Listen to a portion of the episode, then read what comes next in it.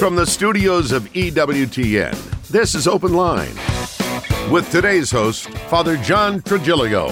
In North America, call toll-free 1-833-288-EWTN. That's 1-833-288-3986. Outside North America, call 1-205-271-2985. You can also text the letters EWTN to 55000 or send an email to openline@ewtn.com. A tremendous Monday to each and every one of you. Thanks so much for tuning in to EWTN's Open Line, kicking off another great week. If you'd like to be part of the program, the number's 833-288-EWTN. That's 833-288-3986. If you're outside the United States and Canada, your number is 1-205-271-2985. And we'll even put you straight to the front of the line if you are outside of the United States and Canada at 1-205-271-2985. You can always send us an email, openline@ewtn.com, or you can text your question. Text the letters EWTN to 55000. Wait for a response. Text your first name and your question. Message and data rates may apply. I'm Jack Williams, Michael McCall producing the program. Your call screener is Matt Kubensky and Jeff Burson, magnificent person handling our social media efforts. So if you're watching us on YouTube or Facebook Live, you can type a question into the chat window and it may find its way to us by the end of the program. And our host, as he is every Monday, Father John Trigilio, trying to win an Emmy with his very stylish, all-the-rage, blurred background. How are you, Father? I'm blurred from coming back from Italy. Did you get a slice while you were over there? Oh, we had the best pizza, the best linguine with clams, you name it. What was the atmosphere like as we we're really starting to see significant signs of the whole COVID situation winding down here in the U.S. How was it over there? Here at the seminary, about a week before we left, we got rid of the mask mandate because we had to wear masks through classes and masses, and so that got away a week before. And then we get to Italy, and you got to wear a mask everywhere inside. The plane was 8-hour ride; you had to wear a mask for that. The bus rides, all the museums, very very strict, and they even specified what kind of mask you had to wear.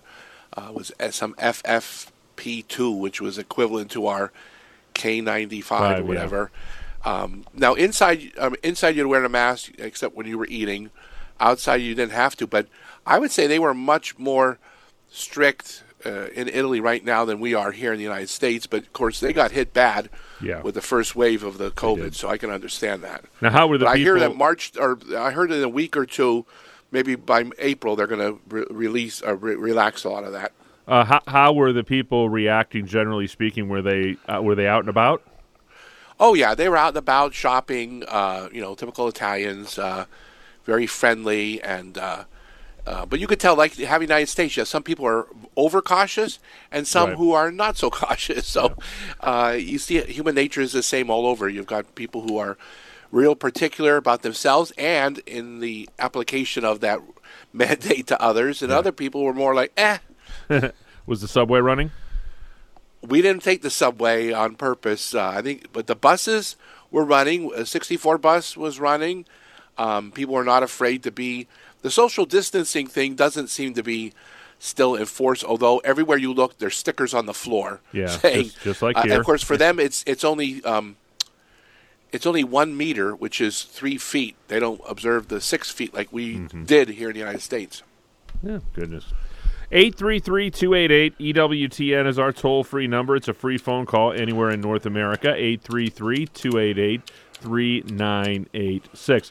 I'd be curious to know, Father, we've started Lent since we last were together and been through Ash Wednesday, the first weekend of Lent.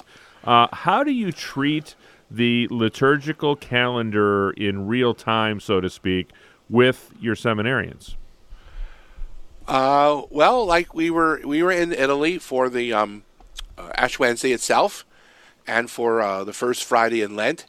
Ash Wednesday, we went to the Pope's audience, and for Mass, we were going to go in the evening, but Pope Francis canceled his participation at the Stational Church, which was Santa Sabina.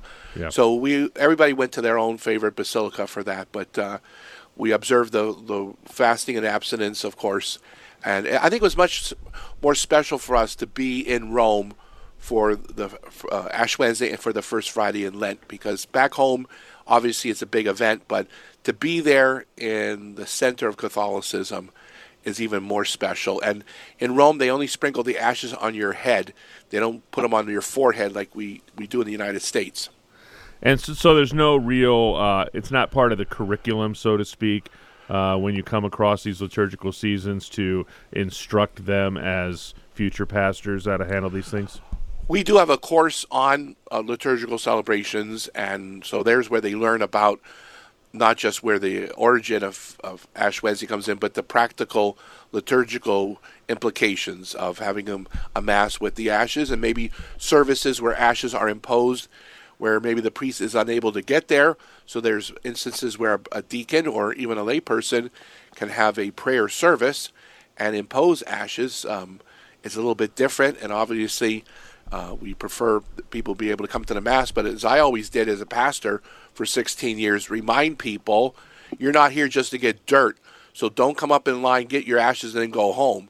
You know, you're turning your back on the body, blood, soul, divinity of Christ. So I said, I hope nobody here is going to embarrass themselves, their family, and God by getting dirt and then walking out of church. And usually that works. That's great. Hey, I had a really interesting experience with, I don't know if you've ever met Father Chris Decker from the Diocese of Baton Rouge, was with Father Chris, and he took us to what I think has really been a newly, to a certain extent, revitalized seminary there in New Orleans. And he had some responsibilities there. And one thing that I thought was very interesting, that it makes perfect sense when you think about it, but you just, if you've never been to a seminary, you wouldn't think about it. And that is that there's essentially kind of a lab for the sacraments, huh? Yeah, there is. I mean, like, what's really interesting is when the guys are learning how to baptize, we have a little baby doll, and we have them actually pour water on it. We actually have them practice putting ashes on foreheads. We have them go through the physical rubrics, gestures that are entailed, and a lot of the times that's something that, you know, the theory and the theology explain, but they physically have to do it. Just like a wedding, you know, how to make the sign of the cross over the couple, how to bless the rings, the lot of, hand-to-hand stuff that needs to be done. So we try to do both, the practical as well as the theological. Yeah, I thought that was very interesting. Those of you who may have been tuning in at the beginning of the program, it's been brought to my attention that we may have been running an evergreen episode briefly out of error. And we are now back live, okay, from what I understand. So you are listening to a live edition of EWTN's Open Line Monday. Father John Trigilio is in the house. If you'd like to be part of the program, the number is 833-288-EWTN. That's 833-288-3986. Straight ahead, we'll talk to Tom in the great state of Missouri, and we've got plenty of open phone lines and plenty of time for your calls on this Open Line Monday at 833-288-3986. Father, Victoria writes in, and she says, does the case of the Immaculate Conception contradict free will? Did God lock in Mary's decision? That's a question I wish seminarians would ask. It shows a sign of a keen mind. No, God never violates our free will. He offers us grace, but because he's God and he knows everything, he knew that Mary would fully embrace and accept the graces of the Immaculate Conception. So he didn't have to impose that upon her. He knew that she would, and he gave her an infallible grace that would do what he wanted to be done without any violation of her free will, because if without a free will, you're not a human being. So Mary and Jesus in his humanity, in his human nature, he too had free will. which always had to be coincided with his divine will, because he was the second person of the Trinity. So that's the mystery of God's grace, particularly in the Immaculate Conception, that God was able to effect this without coercing Mary. And she was, obviously received special graces, upon her conception, but her formation throughout her life, her earthly life, played a role in that too, didn't it? Oh, yes. I mean, St. Anne and Joachim were certainly pivotal in her growing up, and also her Judeo background, and obviously the graces that God gave her, not only at her conception, but throughout her life. 833-288-EWTN is our toll-free number. 833-288-3986. It's EWTN's Open Line Monday with Father John Trigilio.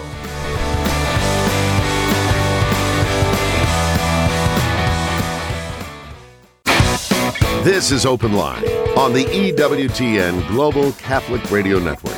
If you have a question, call 1-833-288-EWTN. That's 1-833-288-3986. Outside North America, call 1-205-271-2985. Or send us an email to openline@ewtn.com. You know, EWTN's Religious Catalog is your online destination for gifts and holy reminders for Lent and Easter. Buy Catholic, shop EWTNRC.com, and receive regular emails from EWTN's Religious Catalog. Simply visit EWTN.com and click on subscribe.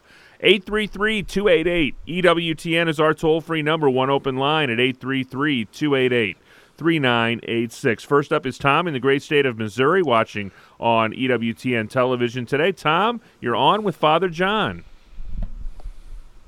Yes, Father. Hi. My question is, at the beginning of Mass, when the collect is read, the word one is taken away. At the end, where it says, the Holy, united with the Holy Spirit, one God, forever and ever.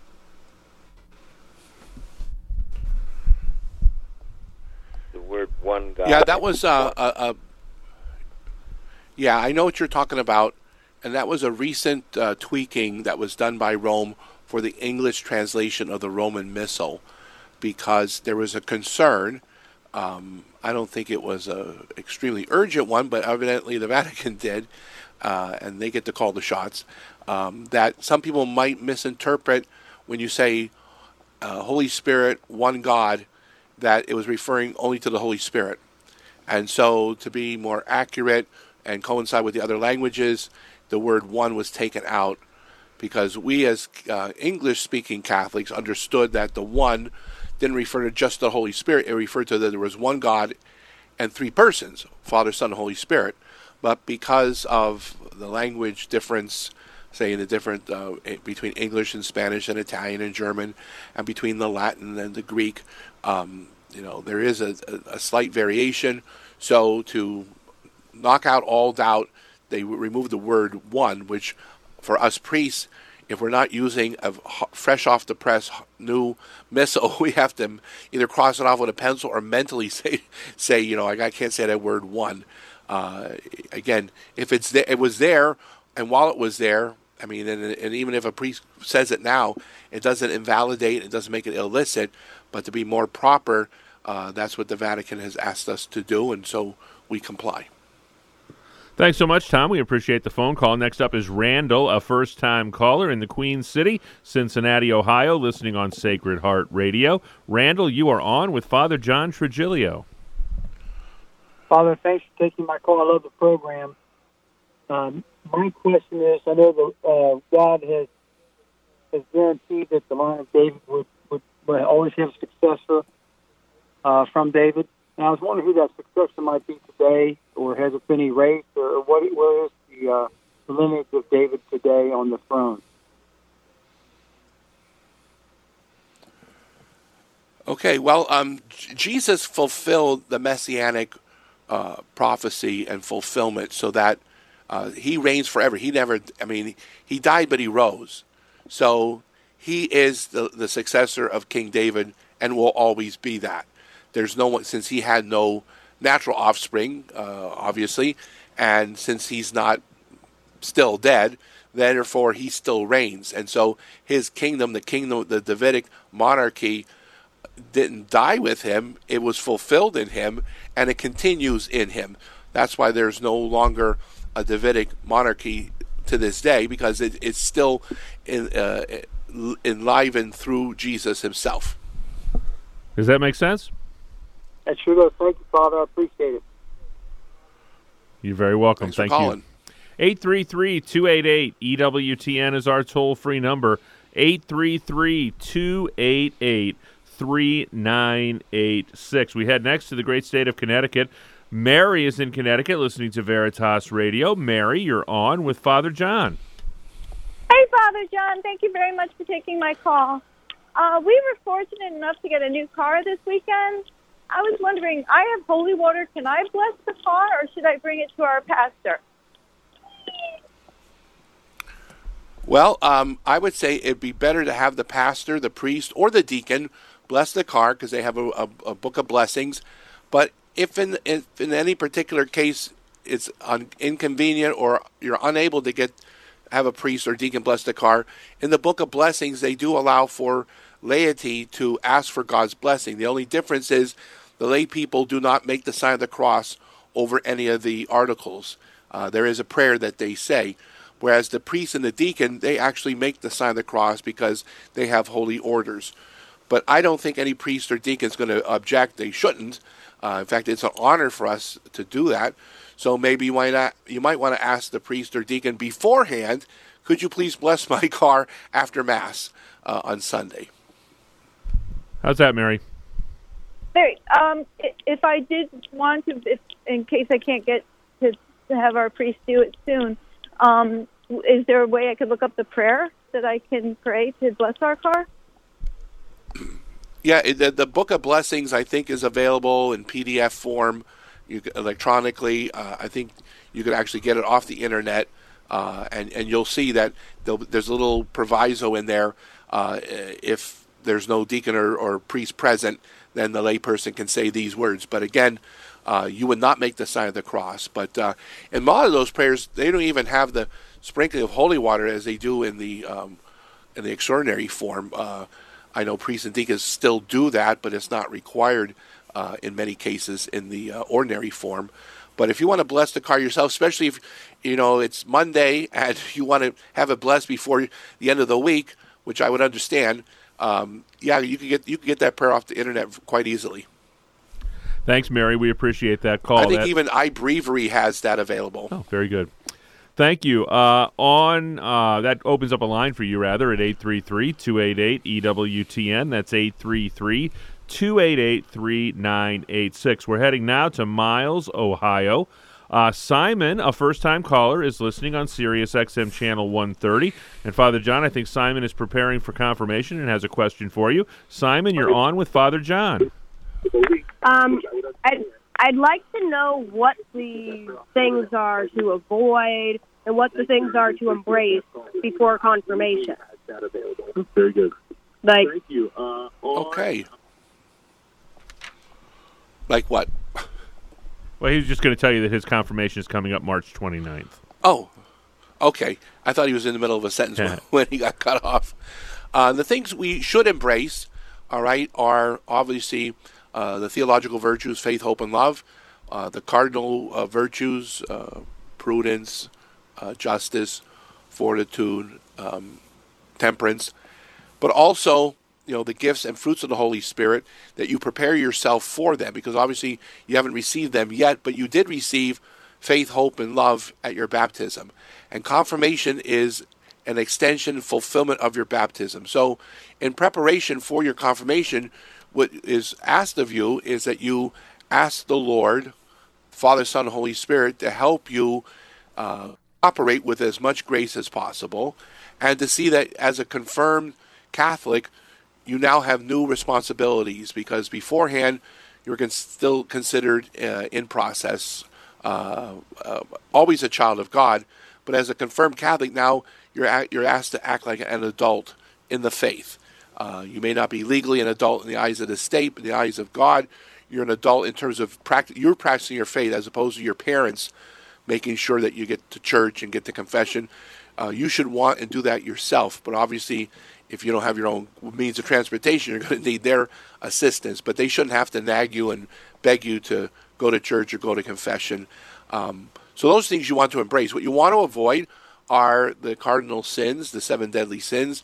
You want to avoid occasions of sin. Those are persons, places, or things that might tempt us or lure us into sin. So you want to avoid evil and do good. The works of mercy, spiritual corporal, these are very important. And I know lots of parishes ask the kids to do some type of apostolic work or ministry. Sometimes though, it becomes sort of like a merit badge thing, which we don't want people to think. When you do any apostolic work, this isn't just service hours to get confirmed. It's to show us that our faith must be put into practice. So as St. James would tell us, faith without works is shallow. It's hollow. So I think you're on the right track in your wanting to know, and just keep praying for an increase of the Holy Spirit when you get confirmed, and ask your patron saint, whoever you've chosen, to be there to help you throughout the rest of your life. 833-288 EWTN is our toll-free number. One line open at 833-288-3986. Jeff is in Dallas, Texas, listening on Guadalupe Radio. Jeff, you're on with Father John Trigilio. Yes, hello, Father John. Hello. Hi. I'm a former parishioner up there at Shippensburg under the late Father Dave, who was a very good and holy priest. Thank you. I have a question for you. This happened about 8 years ago, and it's sort of been eating at me lately. My father died. He was on his deathbed. I got there about 3 days before he finally passed. As soon as I got there, I asked him, I said, "Dad, do you want to see a priest?" He goes, "Oh, no, I'm good." 3 days later, he has a couple hours left at it to live, and he looks at me and he says, "I want to see a priest now." And I said, "Oh, Lord, what are we going to do now?" He was in a rural area, and he was under hospice care, so they did have a minister on call. He was a Methodist minister. So I called him up, and I asked him, I said, "Do you wear a collar?" He says, "Yeah, I wear a collar." I says, "Well, come on down." I says, and don't tell him you're not a Catholic priest. I says, "Just hear what he has to say." So my question is... other than I prayed for his repose of my father's soul in purgatory, of course. Other than that, how bad did I mess up? And do I have to? Is this a sin? Should I go have it confessed? Okay. Well, I'm very sorry you lost your dad, and I know, when my dad passed, how that's a great loss. And I want to assure you that I'll be praying for the repose of your dad's soul as well. I would not say that you committed a sin, but I would say that it was very imprudent, and I would encourage anyone who's listening or watching not to do that, because as nice as it is to have a minister come and show some kindness and pray, they don't have the sacraments of anointing of the sick. They don't have the ability to absolve sins through the sacrament of penance and reconciliation, and they don't have the ability to give the apostolic pardon. Now, it's true, it would have been much better if your dad had agreed to have the priest come when it was plenty of time, but I know that's people do that. They wait, and then it's the last moments, and it's like, but if you would have made a good effort to at least try to get a Catholic priest, that would have been better, and then if no priest could be found, to have someone at least pray with him, which obviously this minister did. But I would encourage anybody out there to always, always, always try to get the priest, even if it's at the last moment. It's worth a try. It's EWTN's Open Line Monday with Father John Trigilio.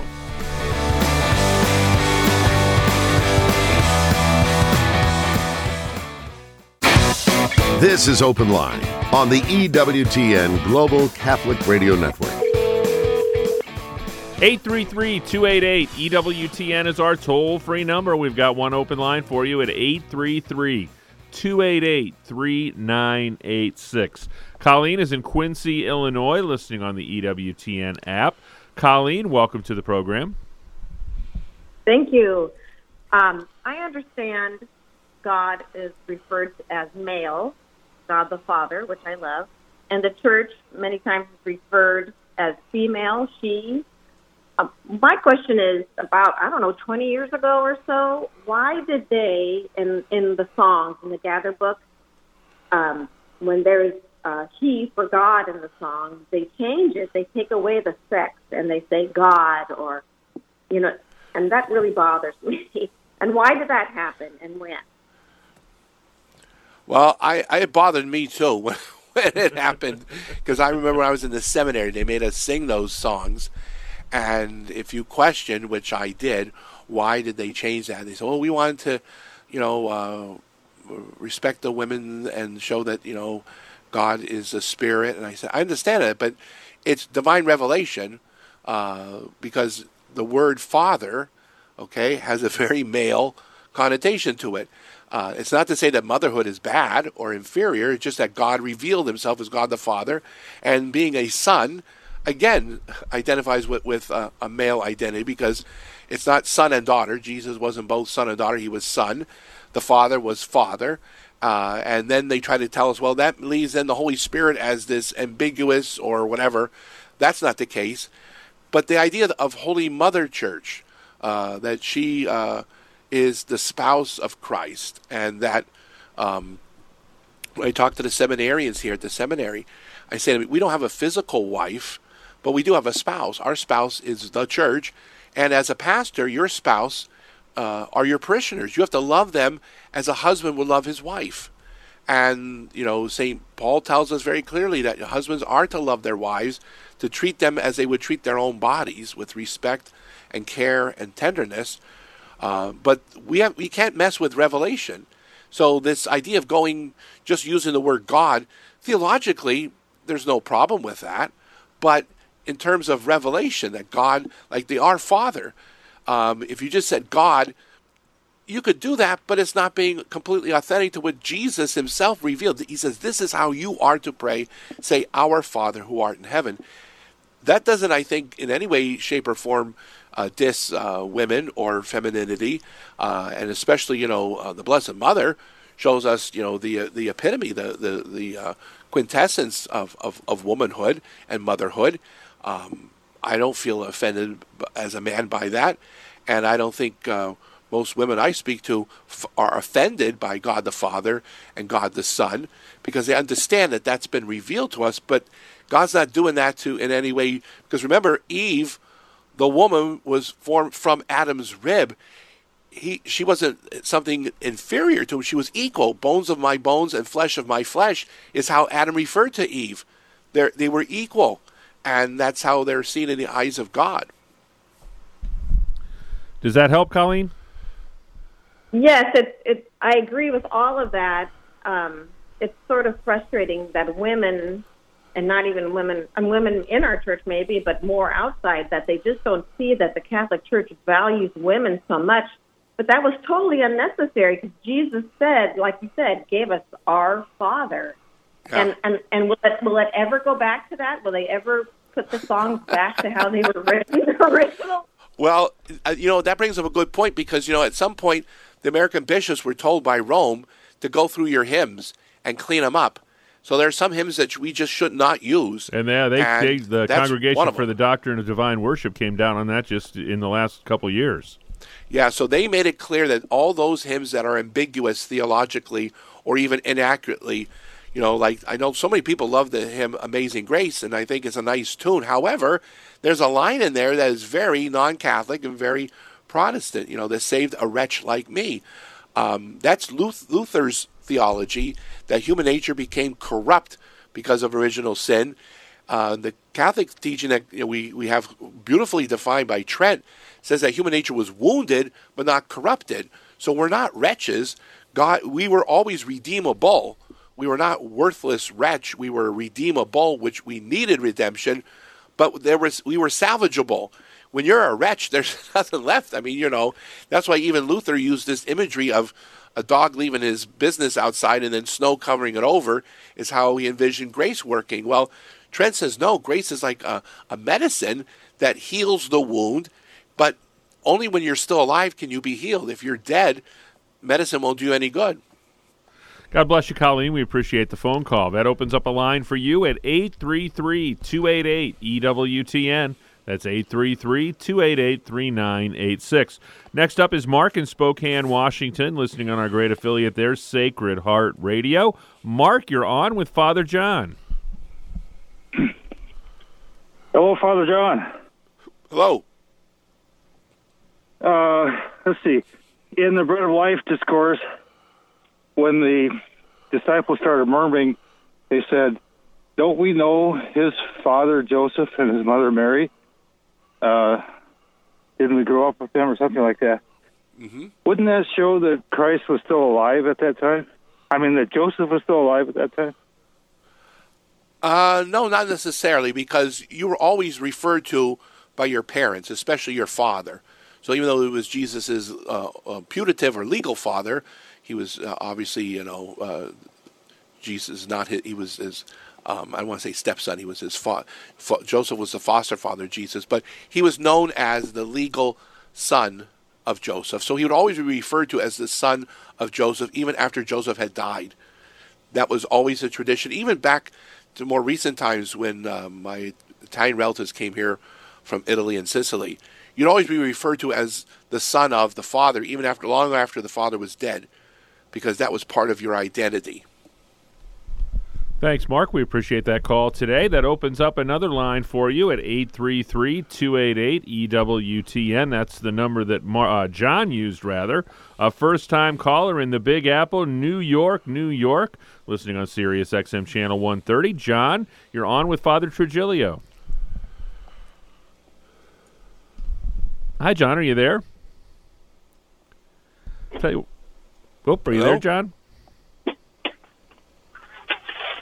Let's try Marta. She is in San Gabriel, California, listening to EWTN today on the Amazon Echo. Marta, welcome to the program. You're on with Father John. Thank you. What's your question today? Yeah. My question is, Father, I have two children. One who is attending a confirmation class on year two, and a daughter, 23 years old, who was selected by her younger brother to be the sponsor for confirmation. Mm-hmm. And actually, due to COVID, this program is extended. It's 3 years that he began. Her status, I would say, quote unquote, has changed since she first applied for this very important. Instead of having living her faith, she has thwarted the path and is moved out of the house and living with her boyfriend. Mm. We only knew by within a week. We did not have a chance to speak to her about it, or if as parents. Now she affirms that she is living as, first of all, only friends, and that the reason is financial. She's still in the belief, and I don't know how to talk to her about that, even though she's thinking that this is not okay. She's not giving a good example to my son, so mm-hmm. I don't feel, and my faith tells me that she doesn't qualify anymore, that she has disqualified herself to be a sponsor. But I haven't done this. He is already due to be confirmed on May 1st, and I am terrified about the situation that we are in. Yes. Well, I hate to say it, I don't think you're alone in that predicament. There's still time if you, and I would say the person being confirmed, because this is part of being an adult in the faith. You and the confirmandi need to speak to your daughter and say, look, there's still time. I need you to be completely right with the Lord all across, you know, theologically, but also sacramentally. And this, again, even if she's not sleeping with the guy, it's still an impropriety, because it's living as husband and wife, even if they're not sleeping together. It gives the bad example, so to speak. So she has time. She can, you know, not live with him. She can go back to being fully practicing Catholic.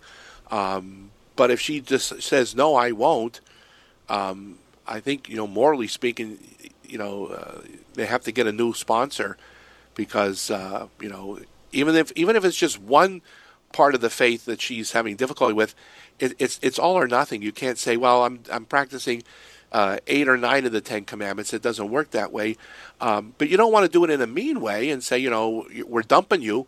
You give her an opportunity. Say, look, here's your chance. We need you from today up until the day of the confirmation to be right with yourself. And then you're making a promise on the day of confirmation. You're going to continue. Your role as a sponsor doesn't end on confirmation day. It continues, just like with a godmother, godfather at baptism. And how is she going to be able to, you know, be that sponsor and be of support if she's living together with someone that's not her husband? So I would always be kind and charitable, but also be very explicit and say, we need you to do this, to clean up 100%. You know, don't live with this guy until you're married. And then you can stay as sponsor and remain sponsor. But if she's unwilling to do that, then I think, you know, you have no option. You're going to have consider another sponsor. 833-288-EWTN. That's our toll-free telephone number, 833-288-3986. Let's go back to New York, New York. I think John is with us now. Another, as I said, a first-time caller listening on Sirius XM Channel 130. John, welcome to the program. Thank you, Father. So my question is regarding some changes I've noticed in the Mass. Mm-hmm. I've recently returned to the church after a 30-year absence. And, you know, the last time I'd been to Mass prior to my return was in the late 70s, early 80s. And I notice now, I see that during the Mass, for example, the priest will say, peace be with you. And then the response has always been, when I was going to church way back then was, and also with you. Now I hear, and also with your spirit. That's been added. I notice everyone is saying it, so it must have. I'm assuming it was added. And another thing I notice is people are holding up their hands. Something like you would see at a Protestant church when everyone holds their hands up during certain parts of the Mass during prayer. And when I was a kid in the 70s and the 80s, I've never noticed that, at least, and it was never taught to me in Catholic school in 12 years of Catholic school. So has there been a change somewhere along the way, and am I required to follow that change as a Catholic? Well, I'm very glad you called in and asked that particular question, because I hear a lot on radio and television.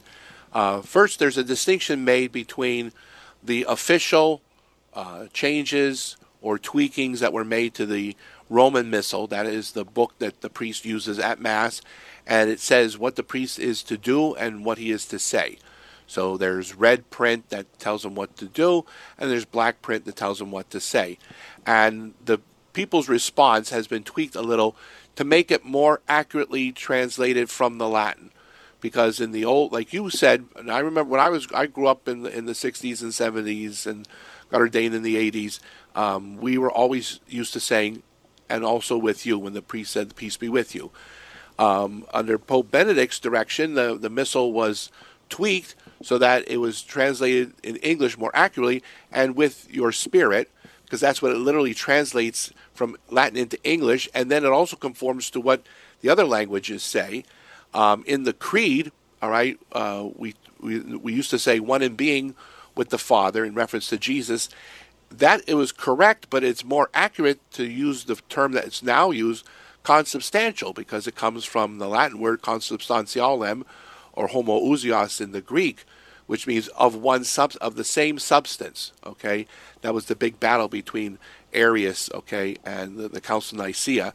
Arius said that Jesus, the Son, was similar to but not equal in substance. So the tweakings that were done didn't mean that what came before it was bad, but it just meant that it was better now, it was more fine-tuned. Those things we have no choice, we must embrace them, and I'm happy to embrace them because if, as you see throughout the whole Missal, the third edition of the Roman Missal, as it's called, the language has been enhanced and improved and made much more accurate, but also more reverent. So places where the word holy was removed in the English, it was restored. In fact, we have during the Eucharistic prayer the return of the word venerable, and Jesus took in his holy and venerable hands to add extra reverence to that. So that is non-negotiable. Now, the raising of hands, one, is not suggested, it required, and it's not really proper. The priest is the one who raises his hands in the orans position. The holding up of hands is not the proper gesture, nor is it holding hands during the Our Father. These are things that sort of crept into the usage by the laity, and a lot of the clergy and the episcopacy sort of looked the other way. But when you look at the rubrics, that's not the proper posture. And, you know, it's fine if you want to do that privately when you're praying, but at Mass, we want people to be doing the proper gesture. So everyone kneeling when they're supposed to be kneeling, standing when they're supposed to be standing, bowing, striking their breast 3 times during the Confiteor. The raising up of hands, that's fine if it's outside of Mass, because the Mass is the prayer of the Church. It's not of individuals. And the Church decides what my postures are as a priest and what the posture of the faithful are as part of the congregation. Thanks so much, John. Good clarification question for us today. 833-288-EWTN is our toll-free number. Be sure to check out The Doctor Is In with Dr. Ray Garendi tomorrow afternoon and every afternoon, Monday through Friday, 1 p.m. Eastern Time, right here on EWTN Radio. 833-288-3986 is the number to join us. Tina is in Ottawa, Ontario, Canada, listening on Sirius XM Channel 130. Tina, you're on with Father John. Hello, good afternoon, Father. Hello. My husband passed away 3.5 months ago from cancer. And approximately, 42 days before his death, we were told that he had 24 to 48 hours to live. So I had a Catholic priest come in. And then I had a Catholic priest come in a few more times after. And the Catholic priest, in French, did a prayer, did the anointing, I guess, mm-hmm. on the oil on the forehead. Yes. And, and at one point he told me he's getting a free pass. And I'm trying to figure out what that means. I do pray for my husband's soul every day. Yes. But I do want to know what getting a free pass means. And my husband was not very conscious at that whole time. He wasn't able to take communion. So I'm wondering, his lack of consciousness and all this. What does it really mean? It's really, heavy on my heart. Yeah. Yes. Well, first of all, I want to assure you of our sympathies at the passing of your husband, and I'll be praying for his soul as well. I don't like when priests use that terminology. I know they mean well, free pass. I tell the seminarians don't use that type of terminology, because there is the thing of the apostolic pardon that the priest is able to give when he's doing the last rites. But it's a plenary indulgence, and that's always contingent on the spiritual state of the person. And just like in any plenary indulgence, you have to be completely free of all attachment, even the venial sin. And to be honest with you, I think most of us still have some attachment to venial sin. We have some fond memories. We say, yeah, I'm sorry, but, I don't know if I would ever do it again. So if there's not that complete detachment, even from venial sin, it defaults from a plenary indulgence, which is the full remission of temporal punishment due to sin, to a partial indulgence. So since we have no way of having moral and metaphysical certitude, you cannot presume, although it's possible that someone who gets the apostolic pardon is in the proper state that they could, in a sense, avoid purgatory. But you cannot just presume because they got the blessing that they actually were able to fulfill it. That being said, that's why it's still important to have masses offered for our beloved dead. And if they're already in heaven, it's not going to be a waste because it goes back to the treasury of merit and the church can apply that to other people. But I don't want people to think just because their loved one got the apostolic pardon that it's a get-out-of-jail-free card.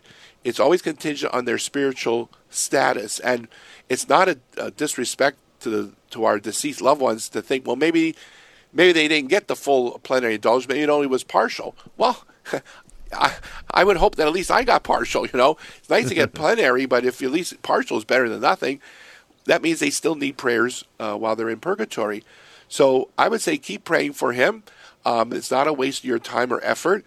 Have masses offered for him regularly, like on his birthday and on your anniversary day and just, you know, frequently. That's still something that's very good to do. But at the same token, that's why it's so important to have a priest come and anoint and give the apostolic pardon before the person's dead. That's why I want people to call the priest ahead of time. Don't wait till the day they're dying. Like you had there, he had a couple of occasions to receive that wonderful benefit. God bless you, Tina. We appreciate the phone call. Next up is Frank in Park Ridge, Illinois, listening also on Sirius XM Channel 130. Frank, you're on with Father John Trigilio. Hi, Father. I was just wondering if you were aware of what the church thinks of the apparitions that took place of the Blessed Virgin in northern Spain called San Sebastian de Garabandal. She appeared to four girls, Conchita Gonzalez, Maria Loli Maidan, Jaquita Gonzalez, and Mara Cruz Gonzalez, and she... And whether or not you are aware of it and what the church actually thinks of it. As far as I know, Garabandal was not condemned, but was not officially endorsed. So even with the endorsed apparitions like Lourdes and Fatima, that means it's still private revelation. So you can still be a good Catholic and not believe that happened. But those who are endorsed, that means the church has sanctioned them. They encourage people to go. And there's no problem with them. The ones that have not been endorsed but have not been condemned means you can go. It's just that the church has no official position on it. So I know like people ask about some other apparitions, whether it's Garabandal or Medjugorje. As long as the official church has not condemned the apparition or the seers or the people go, then it's okay. I just, as a priest, cannot encourage people to go to those ones that have not yet been sanctioned by the church. Neither am I to discourage them unless it's been officially disclaimed, okay? And that's one of the things that people think it's either or. No, there's that middle ground where the church says we have insufficient evidence to make a judgment either way.